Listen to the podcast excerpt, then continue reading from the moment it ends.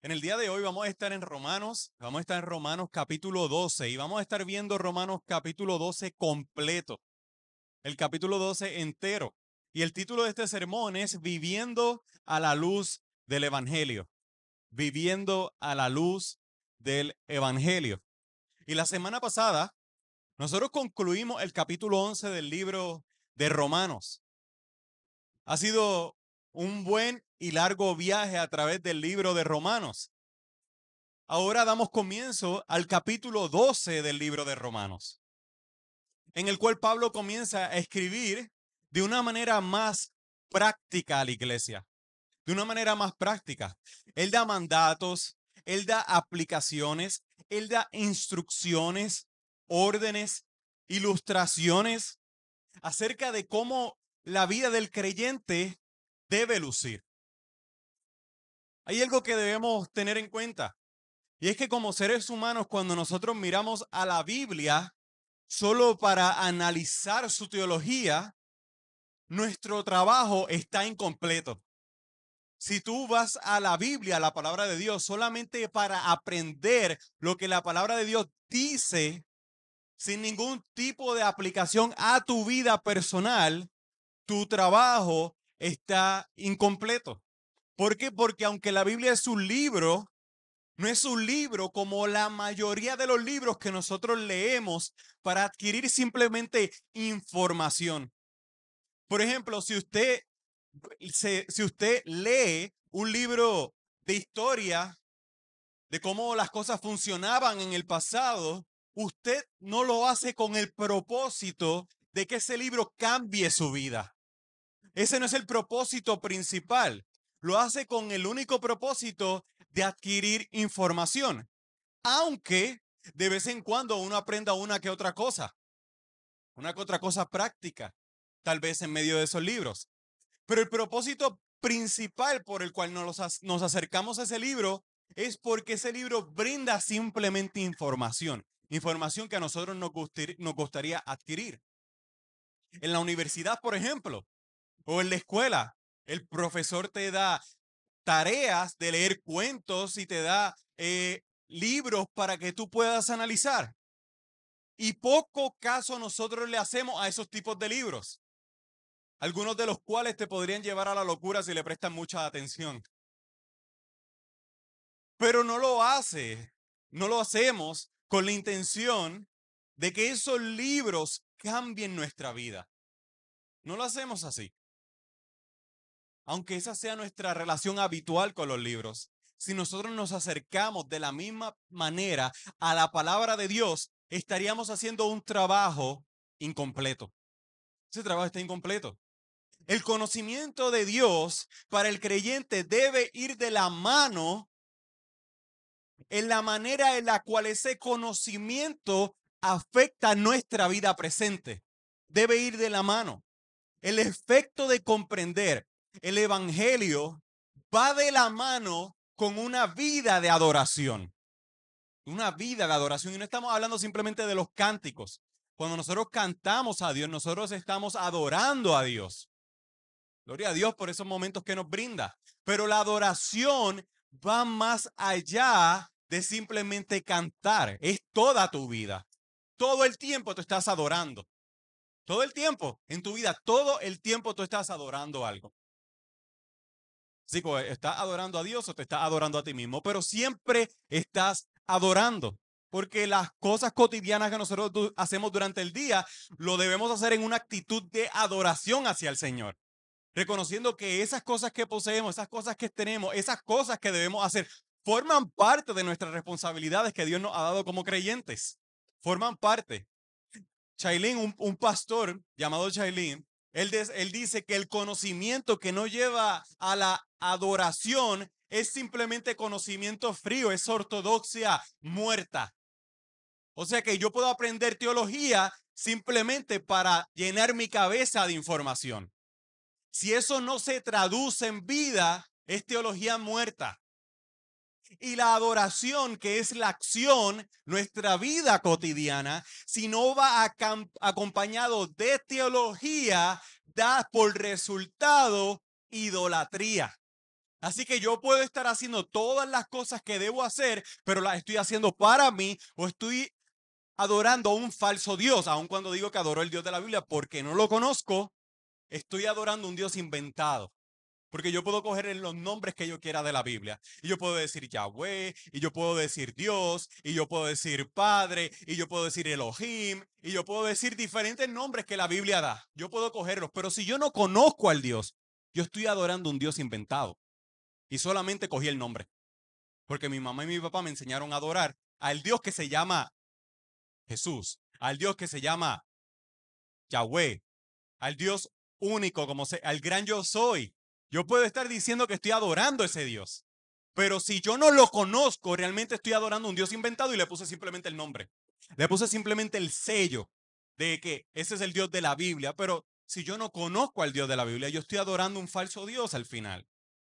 Así que tú no puedes tener una cosa sin tener la otra. Necesitas un entendimiento teológico correcto que el, conocimiento teológico que Pablo ha estado trabajando a través de Romanos, necesitas ese conocimiento al mismo, al, misma, al mismo tiempo que necesitas vivir ese conocimiento. Es conocer y vivir. Conocer y vivir. Aprender y aplicar. Esa es la manera en que nosotros debemos vivir. Y es mi oración que como creyente la teología que nosotros hemos aprendido a través de todo el libro de Romanos esté conectada en ti con una vida que glorifica al Señor que nos salvó. Que esté conectado, que no solo te quedes en el conocimiento sin aplicar la verdad a tu vida. Que no solo apliques cosas a tu vida e ignores la teología, sino que abraces ambas simultáneamente. Que abraces la teología y que, y que abraces la aplicación. Que abraces ambas cosas. Que no seas un legalista pensando que las instrucciones de Pablo son simplemente acciones que debemos llevar para la salvación, como sucedió en la iglesia de Gálatas, que comenzaron a hacer las cosas simplemente porque pusieron la confianza en esas acciones, pero que además de no ser legalista, si no lo eres, que pienses que las obras, que la evidencia no es importante. Ahí te irías por la iglesia de Corintios.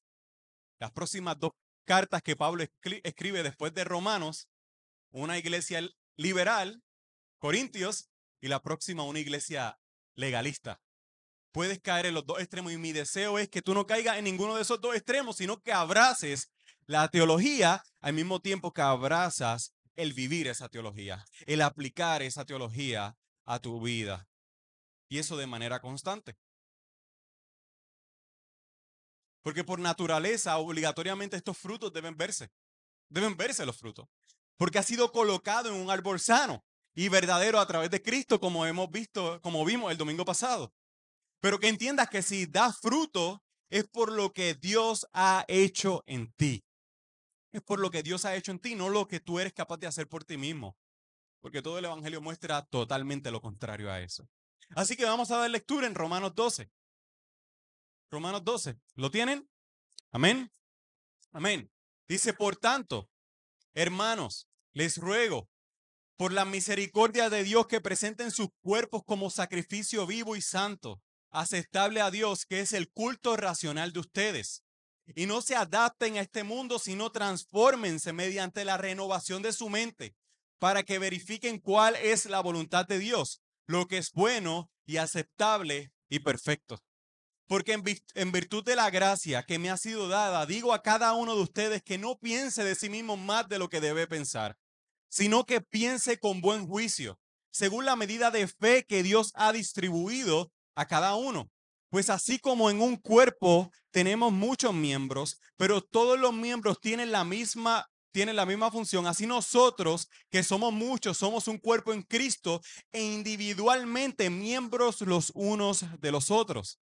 Pero teniendo diferentes dones según la gracia que nos ha sido dada, usémoslos. Si es el de profecía, úselo en proporción a la fe. Si es el de servicio, en servir. O el que enseña en enseñanza, o el que exhorta en la exhortación, el que da con libertad, el que dirige con diligencia, el que muestra misericordia con alegría. El amor se hace sin hipocresía, aborreciendo lo malo, aplicándose a lo bueno. Sean afectuosos unos con otros, con amor fraternal, con honra, dándose preferencia unos a otros. No sean perezosos en lo que requiera la diligencia. Sean fervientes en espíritu, sirviendo al Señor gozándose la esperanza, perseverando en el sufrimiento, dedicados a la oración, contribuyendo para las necesidades de los santos, practicando la hospitalidad. Bendigan a los que los persiguen, bendigan y no maldigan, gócense con los que se gozan y lloren con los que lloran. Tengan el mismo sentir unos con otros. No sean altivos en su pensar, sino condescendiendo con los humildes. No sean sabios en su propia opinión. Nunca paguen a nadie mal por mal Respeten lo bueno delante de todos los hombres. Si es posible, en cuanto ustedes dependan, está, estén en paz los unos con los otros hombres. Amados, nunca tomen venganza ustedes mismos, sino den lugar a la ira de Dios, porque escrito está, mi es la venganza, yo pagaré, dice el Señor. Pero si tu enemigo tiene hambre, dale de comer, y si tiene sed, dale de beber, porque haciendo esto, carbones encendidos amontonará sobre su cabeza no seas vencido por, lo, por el mal, sino vence el mal con el bien. Oremos. Señor, te damos gracias por este día. Gracias, Señor, por la oportunidad que nos das, que nos has dado de poder acercarnos y en este momento acercarnos a tu palabra. Sabemos, Señor, todos nosotros sabemos que yo no soy suficiente para predicar tu palabra de una manera clara y consistente. Yo hago mi mayor esfuerzo. Pero aun cuando yo haga mi mayor esfuerzo y todos nosotros aquí reunidos hagamos nuestro mayor esfuerzo, no somos suficientes ninguno de nosotros. Porque hay mucha verdad que se encuentra en estos pasajes.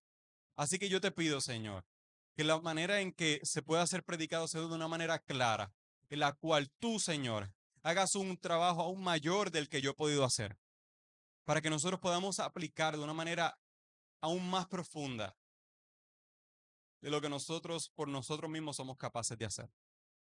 Yo te doy las gracias, Padre, por la oportunidad que nos das de acercarnos en este día a escuchar tu palabra. En el nombre de Jesús. Amén y amén. Bueno, hermanos, yo he dividido este sermón en cuatro partes. Y la primera parte es entregando todo lo que somos. Se le he titulado Entregando todo lo que somos, del verso 1 al 2. Y Pablo conecta todo lo anterior a lo que él está encomendando o hablando en esta sección. Él comienza diciendo, por tanto. Él comienza diciendo, por tanto. Es como si Pablo le estuviese diciendo, así que hermanos, en relación a todo lo que le he estado diciendo, es como si Pablo dijera eso. Es por esta razón, es por esta causa que por todo lo que él ha dicho anteriormente, él les ruega a ellos. Y miren cómo dice, por todas las misericordias de Dios. Dice, por todas las misericordias de Dios, si hay suficiente estímulo en todas las verdades que hemos recibido. Si es suficiente lo que hemos recibido para poder entender lo que Él viene a decir, que presenten sus cuerpos como sacrificio vivo y santo. Él no dice, les ruego que vivan obedientemente. Él dice que presenten sus cuerpos como sacrificios. De manera introductoria a lo que es el inicio de esta sesión, Pablo le llama a los creyentes a entregar diariamente sus cuerpos como sacrificio. Él no, es llama, él no está llamando a entregarse como sacrificio y pasar por un fuego literal para que los pecados sean perdonados o para que ellos reciban la bendición de Dios. No es así porque ya Cristo se entregó por nosotros como sacrificio. Pero ahora, el tiempo en que nosotros vivimos, tenemos de vida, seamos perseguidos o no seamos perseguidos, debemos vivir de una manera sacrificial. Es un sacrificio vivo. No es un derramamiento de sangre físico. Es morir a nosotros mismos diariamente. es morir a nosotros mismos diariamente. Si te fijas, todo lo que Pablo estará diciendo a la iglesia es, es bueno. Pero porque sea bueno, no significa que siempre será fácil. No significa que siempre será fácil obedecer. Y porque no sea cómodo en nuestras vidas, eso no es razón para no obedecer. Eso no es razón para no hacer lo que nosotros debemos hacer. En lugar de eso, nuestra vida diariamente debe lucir como un sacrificio. Como un sacrificio vivo. Muriendo cada día el pecado. Muriendo cada día a nuestros propios deseos. Muriendo cada día a nuestro egoísmo. Y pueden nombrar diferentes cosas en tu propia vida. Como estaremos viendo. Esa es la, la adoración verdadera. Adorar no solo lo hacemos cuando estamos cantando. No solo lo hacemos cuando estamos con nuestra boca diciendo palabras que riman unas con otras con instrumentos. La adoración es toda nuestra vida. Toda nuestra vida. Si tú ignoras lo que el Dios que tú dices adorar te ha dicho y tú haces tu propia voluntad o lo que tú opinas que es mejor para ti, en ese momento tú no estás adorando a Dios. No estás adorando a Dios. Tú te estás adorando a ti mismo. Estás adorando tus propios deseos. Porque la adoración va más allá de los cánticos. La adoración incluye todas y cada una de tus acciones. Si hay algo en tu vida que tú no lo haces para adorar a Dios, tú estás adorando alguna otra cosa todo lo que tú haces en tu vida. No solo lo que dices por tu boca, todo lo que sale, todo lo que tú haces en tu vida debe dar gloria y honra al Señor. Si no es así, si lo que tú haces no da gloria y honra al Señor, tú te estás adorando a ti mismo, estás adorando tus propios deseos. De manera que este es el primer punto en el que Pablo está, está presentando en esta, en esta primera sección vivan de una manera sacrificial. Pero ahora su segundo punto es, no se acomoden a este mundo. No se acomoden, no se acomoden. La manera en la que un creyente debe vivir es bajo los estándares de Dios. Es por eso por lo que Él les dice que no se acomoden, que no se adapten, que no vistan, que no caminen como este mundo lo hace. Es un estilo de vida él está diciendo, no lo hagan de la misma manera. Pero ¿cómo lo hacemos entonces? Pablo explica, siendo transformados mediante la renovación de la mente. Esa es la manera de poder vivir, de poder vivir diariamente en una forma en la cual no nos acomodamos a los parámetros de este mundo. Es siendo transformados mediante la renovación de su mente de nuestra mente.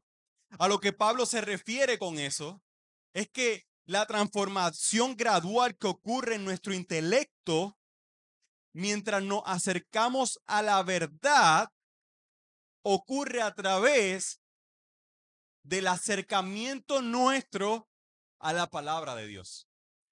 Esa es la manera en que sucede.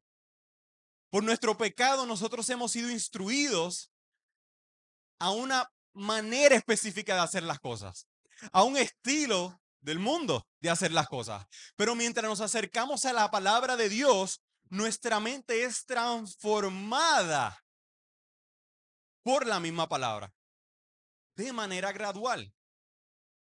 No es algo que Dios hace aparte del entendimiento intelectual tuyo.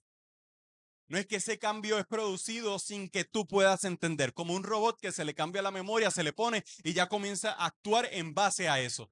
No, no, no, esa no es la forma. Él lo hace en una manera en la cual tu intelecto, tu entendimiento se ve involucrado. Es a través de esta transformación que nosotros podemos vivir de una manera en la que entendemos y vivimos bajo todo lo que es bueno, aceptable y perfecto. Es a través de la palabra de Dios. Esta transformación ocurre cuando una persona se acerca con el corazón abierto a la palabra de Dios. con el corazón abierto.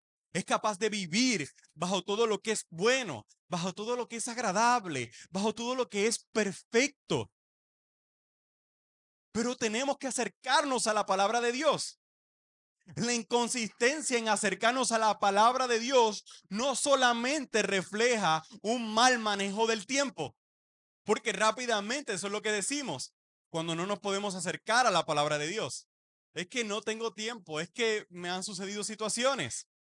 Pero no solamente refleja un mal manejo de tiempo, sino que también refleja un corazón orgulloso.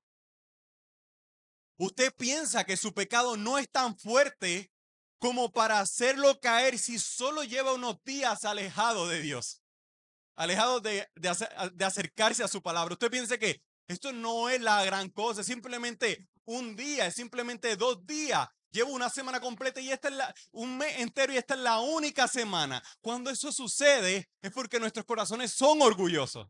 Porque pensamos que no necesitamos la palabra de Dios tanto como realmente la necesitamos. Usted piensa que su pecado no es tan fuerte para hacerlo caer. Sin analizar la vida, su propia vida a la luz de la escritura. Eso es una mentira, hermanos. Todos los días. Por eso la necesitamos diariamente, acercarnos a ella. Así como usted no deja de comer un día. Usted no deja de comer un día. No lo hace. Aún mayor es el efecto en su vida si no va diariamente a buscar la palabra del Señor. Ese alimento sólido, esa renovación de la mente diaria. Esa es la manera en que ocurre. Por esa razón, hermano, no seas arrogante. Si luchas con eso, si luchas con acercarte a la palabra de Dios todos los días, tú estás luchando no contra la pereza, no estás luchando en contra de que del mal manejo del tiempo, Tú estás luchando contra la arrogancia, porque tú con tiempo o fuera de tiempo comes. Tú no paras de comer. Y si paras de comer, tu cuerpo te está recordando todo el tiempo, necesita el alimento, necesita el alimento, te lo está recordando. Serías orgulloso si alguien se te acerca y dice, tú necesitas comer porque luego vas a caer, te vas a desmayar, te va a pasar cualquier cosa. Y después caes en el piso y te van a decir, es que eres necio, de la misma forma sucede espiritualmente, hermanos. Necesitamos ese alimento sólido que proviene de la palabra de Dios. Esa es la manera en la que nuestra mente es renovada. Es la manera en la cual podemos aprobar lo que es bueno, agradable y perfecto. Así que, número uno, en el primer punto, Pablo nos llama a vivir vidas sacrificadas. No solo cuando es cómodo, no solo cuando es lindo, no solamente cuando es bueno obedecer al Señor, acercarse al Señor, sino en todo momento. Y número dos, nos está mandando, nos está encomendando a no adaptarnos a este mundo. Y eso no son consejos, hermanos, esos son mandatos. Dios nos está mandando a través de su palabra a que no nos acomodemos a este mundo y a que vivimos, vivamos vidas sacrificadas. Esos dos mandatos van de la mano. Porque al tú no adaptarte a este mundo, vives vidas sacrificadas vive vida sacrificada. Así que ese es el primer punto. El segundo es evaluándonos justamente. Evaluándonos. Pablo nos hace, la palabra del Señor nos hace un llamado de en el verso 3 al 8 a que nosotros nos evaluemos. Nos habla de la manera en la que nosotros debemos evaluarnos personalmente. Y no solamente nosotros, sino también a las demás personas. Así que específicamente Pablo habla aquí a los creyentes. Es a, es a nosotros como creyentes. Por causa de la gracia que nosotros hemos recibido de parte de Dios, ninguno de nosotros podemos pensar de nosotros mismos como si fuéramos superiores a las demás personas o como si tuviésemos más valor que los demás creyentes. Pablo está diciendo que nos debemos mostrar como más débiles e incapaces, como lo que realmente somos. Así que el que nosotros reconozcamos nuestra debilidad, el que nosotros reconozcamos nuestra incapacidad, no nos debe llevar tampoco a la injusticia.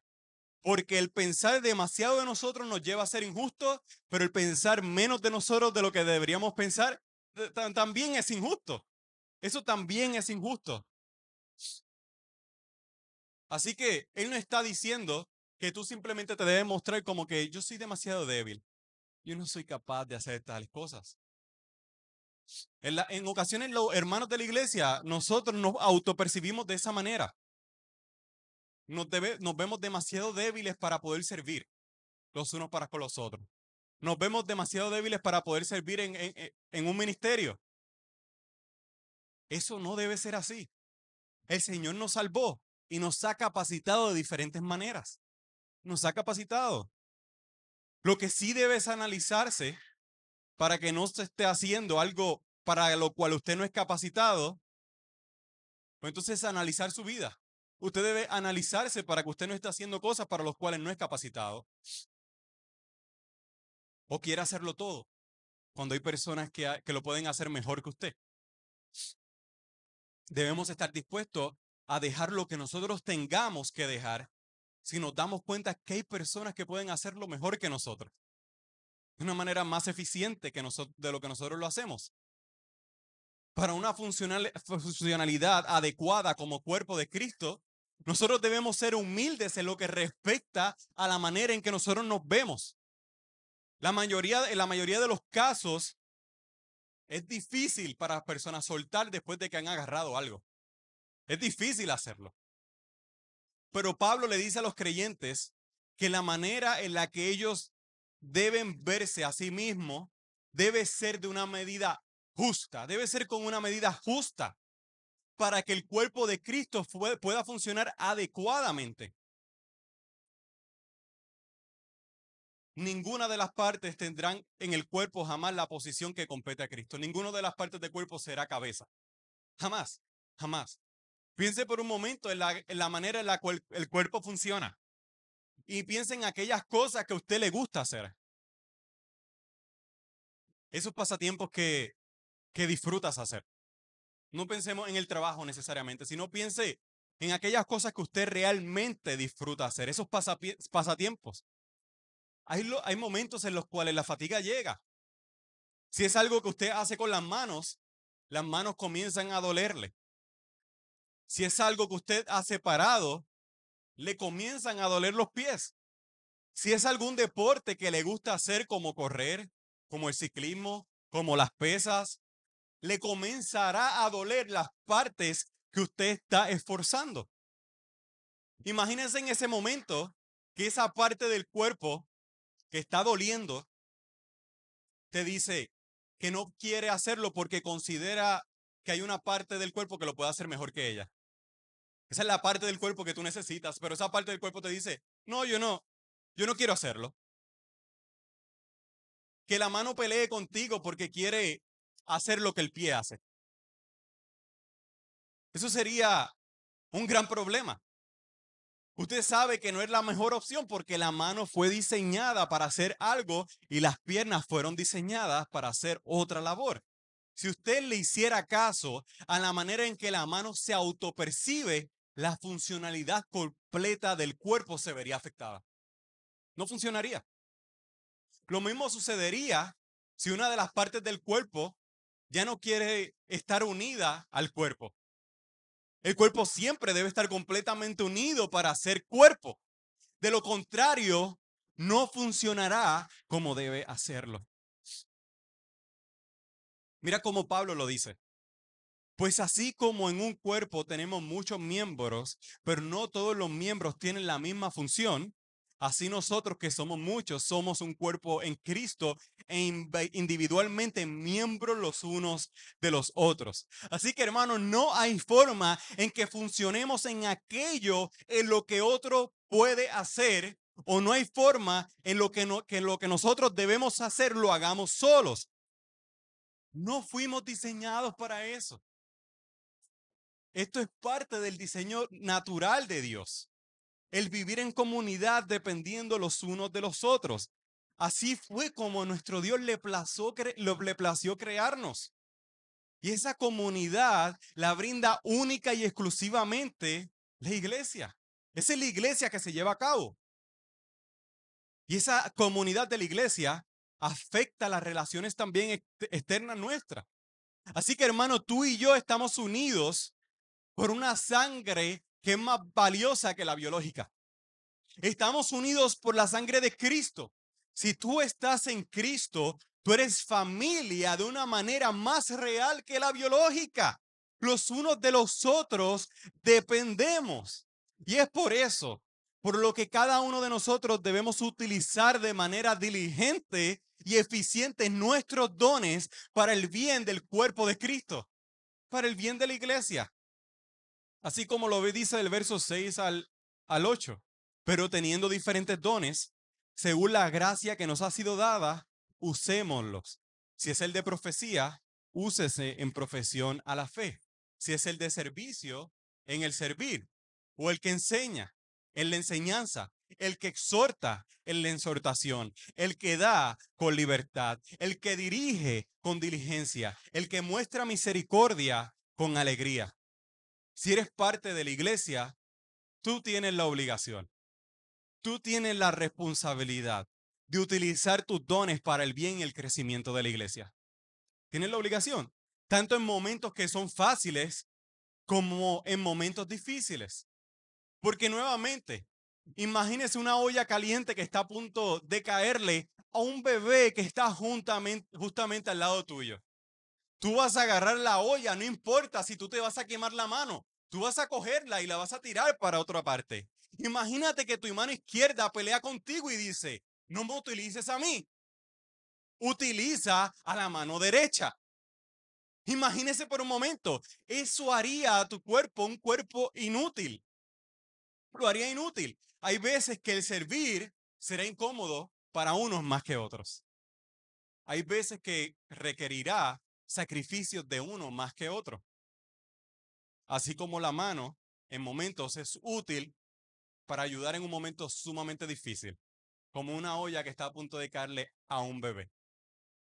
Tú serías capaz de poner la mano, a pesar de que tu mano se queme. Hay veces que el servir será incómodo, hermanos. Hay veces que duele, pero no por, eso debemos ocultarnos.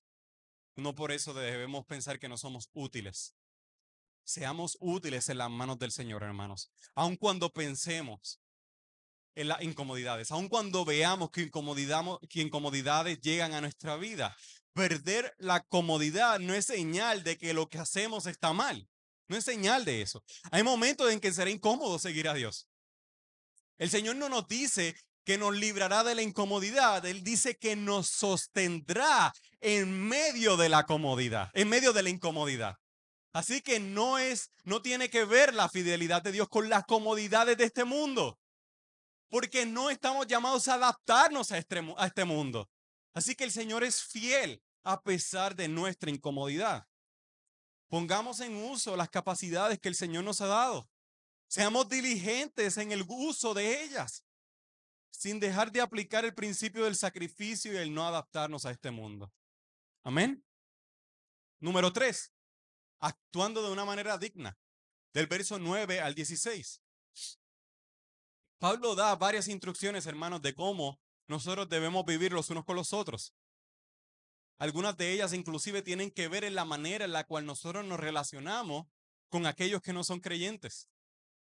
Y la primera instrucción que da es, el amor sea sin hipocresía. Entre los creyentes el amor debe ser sin hipocresía. No es decir una cosa por nuestra boca y que realmente pensemos otra. No es decir que nos amamos y cuando llega el momento de sacrificarnos, alejarnos. Dice aplicándose a lo bueno, aborreciendo lo malo y aplicándose a lo, bueno. Número tres, sean afectuosos los unos con los otros con amor fraternal. Es con un amor profundo, es con un amor celoso. Esa es la manera en la que los creyentes estamos llamados a amarnos. Miren cómo lo dice con honra, honra, dándose preferencia los unos a los otros. Hermano, eh, eh, eso conlleva el sacrificio. Preferir el bien de mi hermano en lugar de mi propio bien, preferir hacerme la vida incómoda para hacérsela a la otra persona un poco menos incómoda. Sí, eso es dar preferencia los unos a los otros. Estamos llamados como creyentes. Debemos vivir de esa manera. No sean perezosos en lo que requiere la diligencia. Y Él lo une a lo próximo, sean fervientes. Y, fervientes es, es, es, caliente. La palabra traducida directamente es caliente, eh, pero también conlleva el celo. Sean celosos en lo que requiere la diligencia. Eh, sean fervientes en espíritu, sirviendo al Señor, gozándose la esperanza, perseverando en el sufrimiento, dedicados a la oración, contribuyendo para la necesidad de los santos, practicando la hospitalidad. Miren cómo el ata la, el ser fervientes en espíritu, el servir al Señor con el gozarse con la esperanza, con el amor a los demás. Miren, sean fervientes en espíritu, sirviendo al Señor, gozándose la esperanza, perseverando en el sufrimiento, dedicados a la oración, contribuyendo para la necesidad de los santos, practicando la hospitalidad. Toda esa es una sola instrucción. Toda esa es una sola instrucción. El yo estar, ser ferviente espiritualmente, servir al Señor involucra a los hermanos que están alrededor mío. No existe tal cosa como servir a Dios aparte de la iglesia. Esa, esa, eso no existe, eso es un disparate. Yo servir, a, evidentemente nosotros servimos a Dios de diferentes maneras, pero esa, ese grupo de, de, personas que creen que pueden, aparte de la iglesia, servir a Dios, no, no hay forma. Él une una cosa con la otra. Servir al Señor involucra servir a la iglesia porque es el cuerpo de Cristo. Ese es nuestro servicio al Señor dedicados a la oración. Dice, perseverando en el sufrimiento y dedicados a la oración. Es una vida que constantemente se encuentra en comunión con el Señor, en, en, en, comunicación con el Señor. La oración es una parte muy importante de, la vida del creyente y nunca debe abandonarse. Contribuyendo a las necesidades, practicando la hospitalidad. Abrir nuestras casas, abrir nuestras casas por completo. Y no solamente nuestras casas, porque a veces simplemente llevamos la hospitalidad a las casas, es abrir nuestra vida. Abrir nuestra vida involucra abrir nuestra casa, pero es nuestra vida la que estamos abriendo el servicio de los demás. Y al servir a los demás estamos sirviendo a nuestro Dios. Va una, una, una conectada con la otra. Luego Pablo habla, y esto aplica a los de afuera, dice, bendigan a los que los persigues, los persiguen bendigan y no maldigan. Esa es la manera de vivir de un creyente. Es una manera sacrificial en todos los aspectos. No es simplemente que yo voy a tratar bien a los que me tratan bien. Pablo dice, si alguien te maldice, en lugar de maldecirlo para, para atrás, bendícelo. Bendice su vida. Hazle bien a esa persona y no solamente en palabras. No solamente decir, eh, Dios quiere y te vaya bien. Eh, estoy orando por ti es si tienes inclusive la oportunidad de bendecirlo. Bendecir a esa persona físicamente con algo que necesite ayuda. Dice, bendigan a los que los persiguen. Y hermanos, eso es impresionante porque en la iglesia primitiva a los que los perseguían involucraba matanza. Era morir. Él está diciendo, si alguien los maldice, si alguien los persigue, ustedes bendíganlo. Es la manera de vivir de un creyente. Gócense con los que se gozan, lloren con los que lloran, tengan el mismo sentir unos con otros. Como creyentes estamos llamados a morir a los momentos cómodos de nuestra vida y no solamente para lo que nosotros percibimos como el servicio al Señor personal, sino es estar felices con los que están felices, es llorar con los que también lloran, es tener el mismo sentir los unos para con los otros. Y luego Pablo dice, no sean altivos en su pensar, sino condescendientes con los humildes. No sean sabios en su propia opinión. Parte de lo que él ha estado tocando a través de todo este, el capítulo anterior. No sean sabios en su propia opinión. Esta manera de vivir, hermanos, es fundamental para el funcionamiento correcto del cuerpo. Es fundamental. Pablo toca el amor que nos tenemos, la devoción que forma parte de nuestra vida como creyente, la unión en momentos buenos y la unión en momentos no tan buenos, hasta el orgullo que nosotros debemos rechazar. Le está hablando acerca de la funcionalidad completa del cuerpo. Si nosotros no obedecemos esto, si nosotros rechazamos ese consejo de vivir en unidad, el cuerpo es imposible que pueda funcionar. Porque si nosotros pretendemos recibir amor y actuar en amor, separado de lidiar con nuestro pecado, separado de lidiar con momentos difíciles que quiebran nuestro orgullo personal, es imposible que podamos hacerlo. Déjeme decirle, hermano, que es imposible. En ocasiones duele, duele esto. Porque si tu mano derecha sufre un accidente,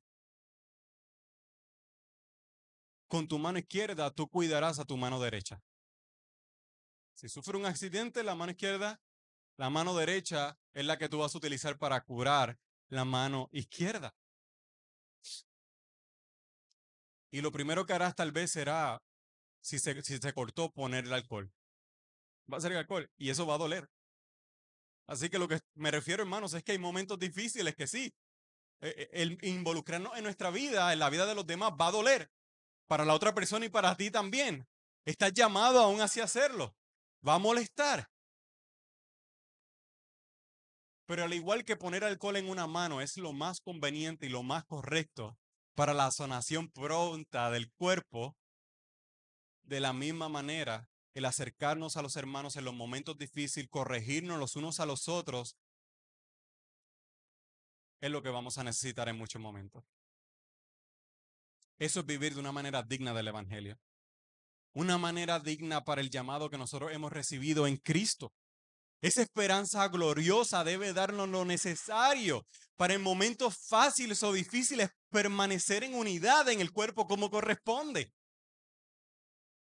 Pero si tú no estás en Cristo y no formas parte de la iglesia, ¿cómo creerás que esto es importante? ¿Cómo creerás? No eres parte del cuerpo, por lo cual no recibes ese cuidado. En Cristo nosotros tenemos el perdón de nuestras vidas, el perdón de nuestras almas junto con el cuidado de Él mediante el cuerpo mismo. Así que si no te has arrepentido de tus pecados, si no has creído en Cristo para salvación, mi llamado es que puedas hacerlo. No hay nada mejor que tú puedas hacer. No importa la edad que puedas tener. No importa la edad que puedas tener. Número cuatro, este pasaje nos llama a dejar a un lado la venganza. El verso 17 al 21. El último de los mandamientos que Pablo le da a los creyentes en el capítulo 12 tiene que ver con la venganza. Y este es uno de los más complicados. Porque naturalmente nosotros actuamos a la defensiva. Nosotros nos, desde, desde que somos pequeñitos, desde bebés, nosotros actuamos en la defensiva. Si no, quítale un juguete a un bebé cuando está, cuando está con él. Se va a defender, va a gritar, va a llorar o va a golpear a la otra niña. Va a hacerlo en defensa. Y la manera en que nosotros actuamos en nuestra vida normalmente es de la misma manera en la cual actuaron con nosotros con anterioridad. Y Pablo menciona una palabra muy importante al comienzo de este pasaje en el verso 17. Él dice, nunca. Esa es la palabra que Pablo utiliza. Él dice, nunca. Él no dice que hay momentos, eh, gracias Raúl, él no dice que hay momentos en los cuales es aceptable el responder a una persona de una manera similar a la cual ellos han actuado para con nosotros. En lugar de eso, él dice, nunca paguen a nadie mal por mal. Nunca, nunca es aceptable pagar a una persona con el mismo mal con el cual nos ha tratado. En lugar de eso debemos respetar a todos los hombres. De tal manera en que la manera en la que nosotros hablamos de aquellos que con los cuales nosotros diferimos y con aquellos que nos hacen mal debe ser de una manera respetuosa, aunque no recibamos lo mismo de ellos. Aunque no recibamos lo mismo de ellos. En lugar de eso, si existe algún problema, es porque esa persona, por su necedad, no quiere. Es porque esa persona, por su propio deseo, no quiere. En cuanto a ustedes dependa, vivan en paz los unos con los otros. Eso es lo que Pablo está diciendo. Pero no debe haber algún motivo porque nuestras, que, el que, para que nuestras acciones sean motivo para que las personas se levanten en nuestra contra. En cuanto a nosotros dependa, debemos estar en paz con todas las personas. Y Pablo lo que se está refiriendo es que nosotros vamos a hacer todo lo que debemos hacer, vamos a tratar a las personas con todo el respeto que esas personas se merecen. Y el único, el único motivo por el cual no hay paz entre, él y nosotros, entre ellos y nosotros es porque ellos no quieren tener paz para con nosotros. No significa que si esa persona se levanta en nuestra contra, pues entonces hay permiso. Yo quise paz, pero él quiso guerra, así que vamos a la guerra. Él dice, en cuanto ustedes dependan, siempre estén en paz. Nunca respondan para atrás. Nunca lo hagan. En nosotros no debe estar el tomar venganza en contra, en contra de alguna persona. Mira cómo Pablo llama a los creyentes a actuar. Hermanos, nunca tomen venganza ustedes mismos, sino den lugar a la ira de Dios, porque escrito está, mía es la venganza, yo pagaré, dice el Señor. Es Dios el que debe llevar a cabo la venganza porque solo Dios es justo. Porque nosotros merecíamos el infierno. Porque nosotros somos pecadores. Por eso tú y yo no tenemos el derecho de tratar a una persona mal, no importando lo que pueda hacer a nuestra contra. Eso no quiere decir que no haya leyes. Eso no quiere decir que las cárceles deben ser quitadas del país. Eso no quiere decir eso, hermanos. Lo que quiere decir en que lo que nosotros respecta para el trato con las personas, todo debe llevarse de una manera justa y que glorificas al Señor. Es Dios el que debe llevar a cabo ese juicio por su propia justicia. En lugar de esto, el pasaje nos dice, pero si tu enemigo tiene hambre, dale de comer. Y si tiene sed, dale de beber. Porque haciendo esto, carbones encendidos amontonarás sobre su cabeza no seas vencido por el mal. Y Pablo sí, si no vence el mal con el bien. Y cuando Pablo está diciendo eso, Pablo cita Proverbios 25 del 21 al 22, el cual dice, si tu enemigo tiene hambre, dale de, dale de comer pan. Y si tiene sed, dale a beber agua. Porque así amontonarás brasas sobre su cabeza y el Señor te recompensará. La idea detrás de este pasaje es que al final cuando Dios lleve a cabo el juicio, tus buenas obras serán utilizadas por Dios para el juicio de esa persona. Eso es lo que está diciendo con los carbones encendidos sobre la cabeza de las personas. No es que hagamos las buenas obras con la intención de que Dios juzgue a las personas. Déjame ahora tratar bien a mi vecino para que cuando Dios venga le venga todo el juicio posible. Eso no es lo que el pasaje está diciendo. Lo que el pasaje está diciendo es que nosotros debemos vivir de una manera correcta y haciendo el bien, con la esperanza de que al final Dios quite su necedad por nuestras buenas obras. Si ellos permanecen en su necedad, tus buenas obras serán utilizadas para el juicio de ellos. Esos son los carbones encendidos de los cuales habla el pasaje. El Señor es quien se, lleva, llevará a cabo juicio, porque Él solamente es justo sobre aquellos que te persiguen. De lo contrario, hermanos, si nosotros nos dejamos llevar por nuestras acciones, seremos vencidos por el mal.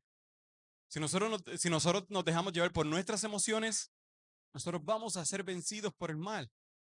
Y eso no debe ser así. Como creyentes, esa no debe ser nuestra, nuestro proceder. No debe ser así cuando nosotros actuamos en respuesta a las que las personas no creyentes se hacen. E inclusive algunos creyentes estamos siendo vencidos por el mal. Estamos siendo vencidos por el mal.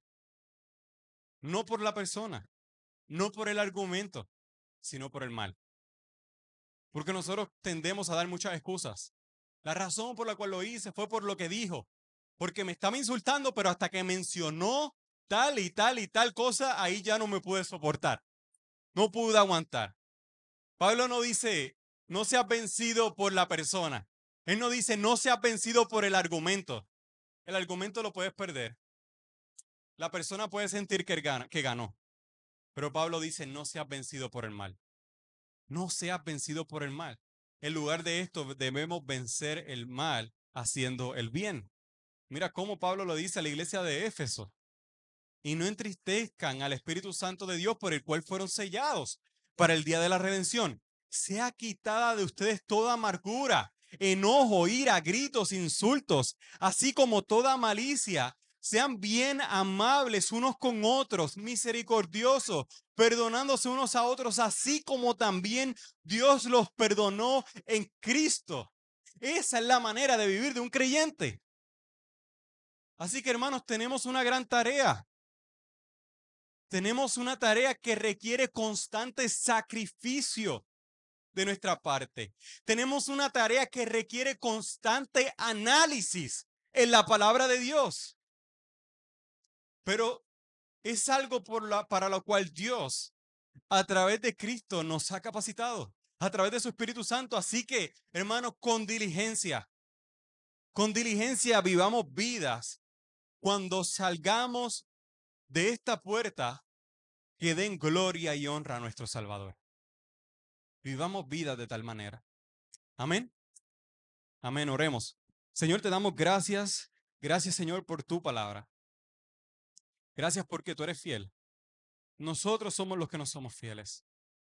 Nosotros somos los que nos desviamos, miramos al ser humano, nos acomodamos a las cosas de este mundo. Señor, permítenos, Señor, ser diligentes. Como tu escritura dice, sean diligentes. Que nosotros podamos ser diligentes en buscarte a ti. Que seamos diligentes en cuidarnos los unos a los otros. Que seamos diligentes en cada momento, Padre. Al acercarnos a tu palabra. Para que nuestra mente todo el tiempo esté siendo renovada. La renovación no es algo que funciona de un día para otro. La renovación es un proceso de santificación. Ayúdanos, Señor, a ser diligentes.